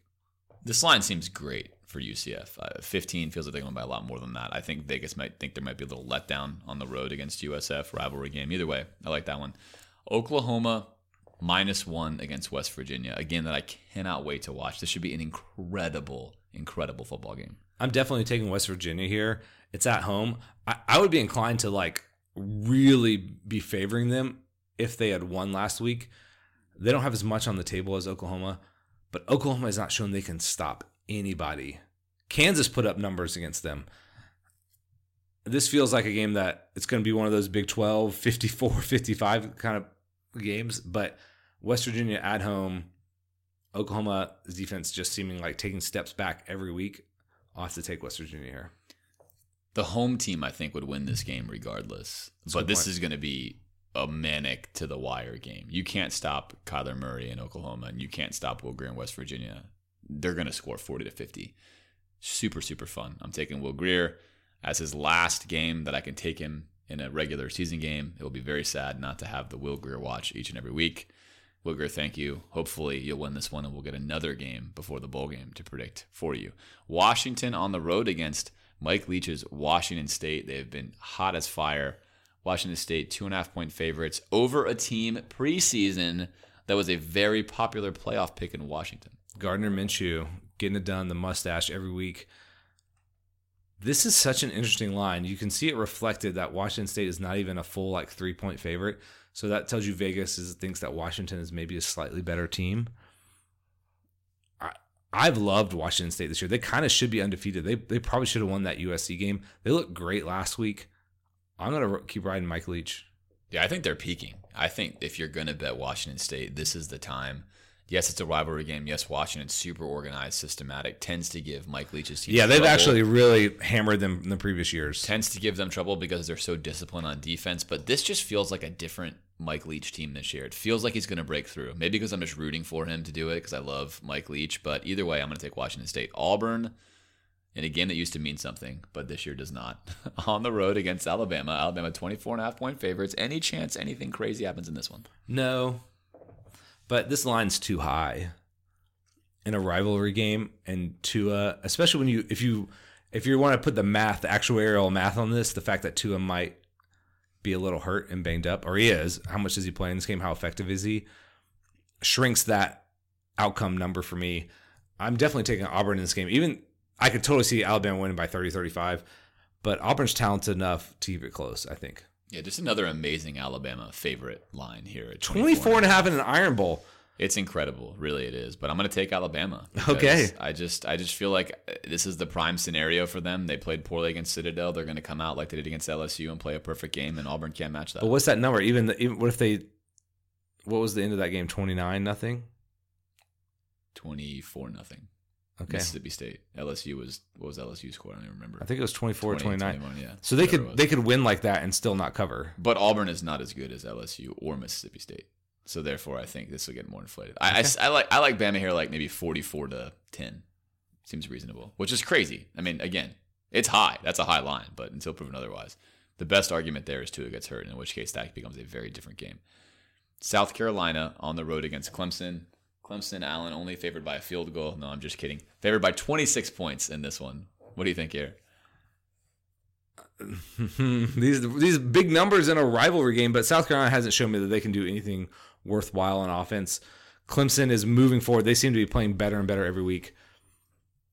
This is at Clemson, so I'm a little more comfortable taking this number at 26. This is a nightmare matchup for South Carolina. Their defense is awful, as we chronicled very well on this podcast. Their offense is pretty good, but unfortunately for them, Clemson's defense is extremely good. This just seems like a game that's going to get away from South Carolina. I like Clemson in the points here. LSU, number seven in the country, LSU, on the road against A&M. Weird line here, Alan. A&M favored by two. I was ready to like pick A and M as the underdog here until I looked at the line, and but they're favored. But I kind of still want to pick them because I think they're just going to win, and if they're, I think they're going to win. That two points shouldn't bother me, so I'll take A and M. I like A&M here as well because I feel like Jimbo Fisher, although his team has been a little bit up and down this year, he's a better coach. This is late in the season. A&M's team is bought in. Their fans are bought in. LSU, I think, is maybe trending down a little bit. Not as much on the line for Some them. question marks are starting to be raised about where they are and where they're going. I like A&M here. Notre Dame, only 10.5 point favorites on the road against USC. This is typically a very quirky game. USC way trending in the wrong direction here. I'm tempted to predict some oddities happening in this game, but Notre Dame's just been so efficient, and they have Book back. Um, I don't know that I would bet this game because it just feels weird. The line feels weird. The whole thing feels weird to me. You know, we have these weeks at the end of the year where kind of chaos happens. You think, all right, we've got our playoff teams. Let's go ahead and put them on the bracket, and then something weird happens. So I'll take Notre Dame, but I, I wouldn't bet it. Yeah, I love love Notre Dame in this game. I think I'd back the truck up and and and Well, bet we'll a see how it goes then. USC is talented, but this is a very good, well organized Notre Dame team against the USC team that is going in all sorts of wrong directions. Michigan minus four versus Ohio State, also a noon game, unfortunately for us Florida fans. Who do you like in this one? I like Michigan a lot. Ohio State seems like they're hanging on by a thread, both offensively and defensively. Michigan's defense, I think, is going to put the screws to them. Ohio State will still score some points. If this was in Michigan, I, I wouldn't have any doubts. You know, Harbaugh has his little bit of his demons here against Ohio State. Two years ago, they should have won and that fourth down call, and they didn't. Can they get over the hump? I think they do. Ohio State just seems like they're. I mean, they've been a wonky place all year. They keep winning these weird games, but I think their luck runs out here.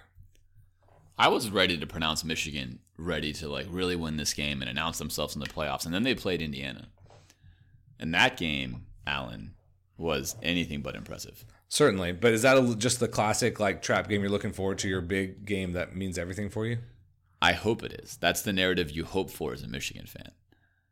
I don't know. As, as dead as Urban Meyer looks on the sideline, as wrong as they look, here they are, one loss yet again, seemingly every year, finding themselves in a game at home against an opponent that has that just cannot beat them. I'm not going to take Ohio State here because their defense is is seriously flawed. And that helps. I Michigan. If you were going to wonder that, can they put up enough points? And well, against this Ohio State defense, they probably and can. that tends to be the problem with Michigan is if they lose, it's because a team like Northwestern stifles them and they have a really hard time getting to 20 something points.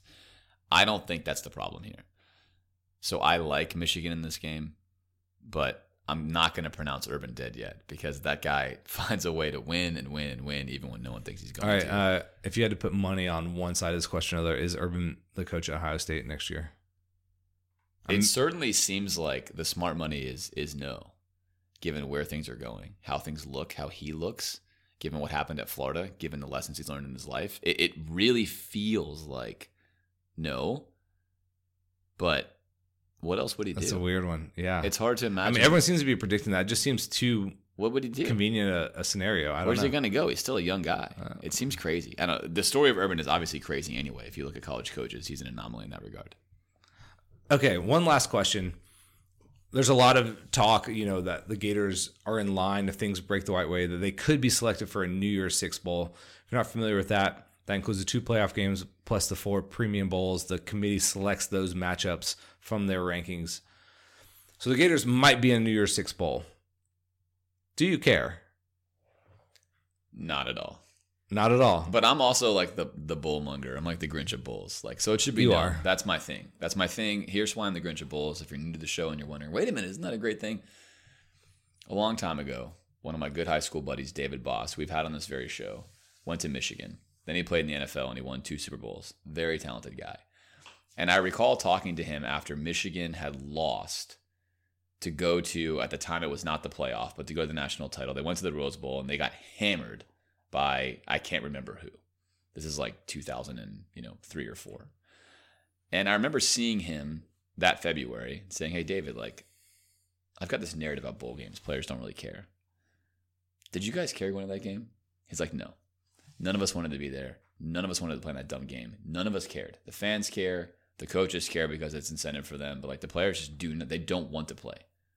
And in his case, he was going to the NFL. You don't want to get hurt anymore. You're just done playing, right? You're making quote unquote business decisions.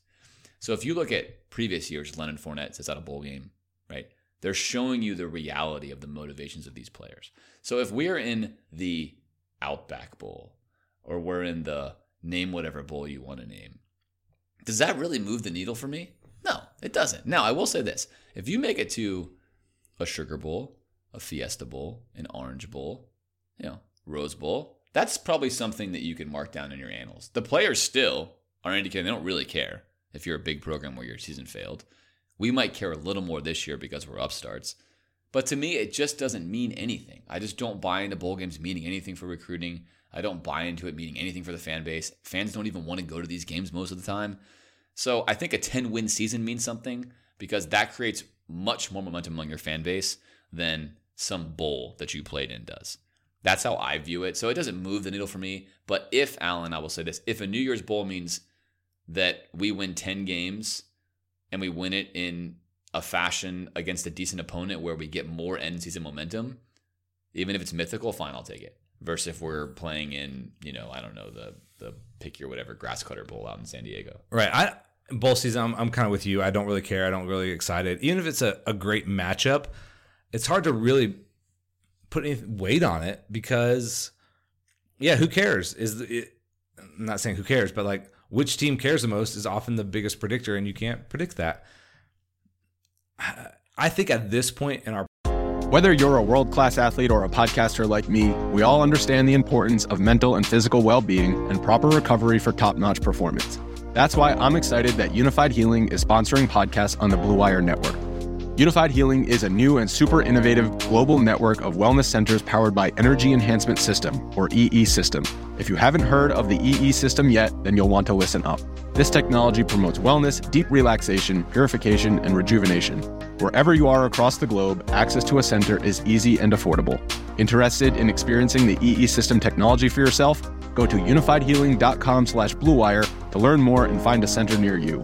That's Unifyd, U-N-I-F-Y-D, healing.com slash bluewire. No material or testimonials on the Unifyd Healing website are intended to be viewed as medical advice or a substitute for professional medical advice, diagnosis, or treatment. Always seek the advice of your physician or other qualified healthcare provider with any questions you may have regarding a medical condition or treatment and before undertaking a new healthcare regimen, including EE system.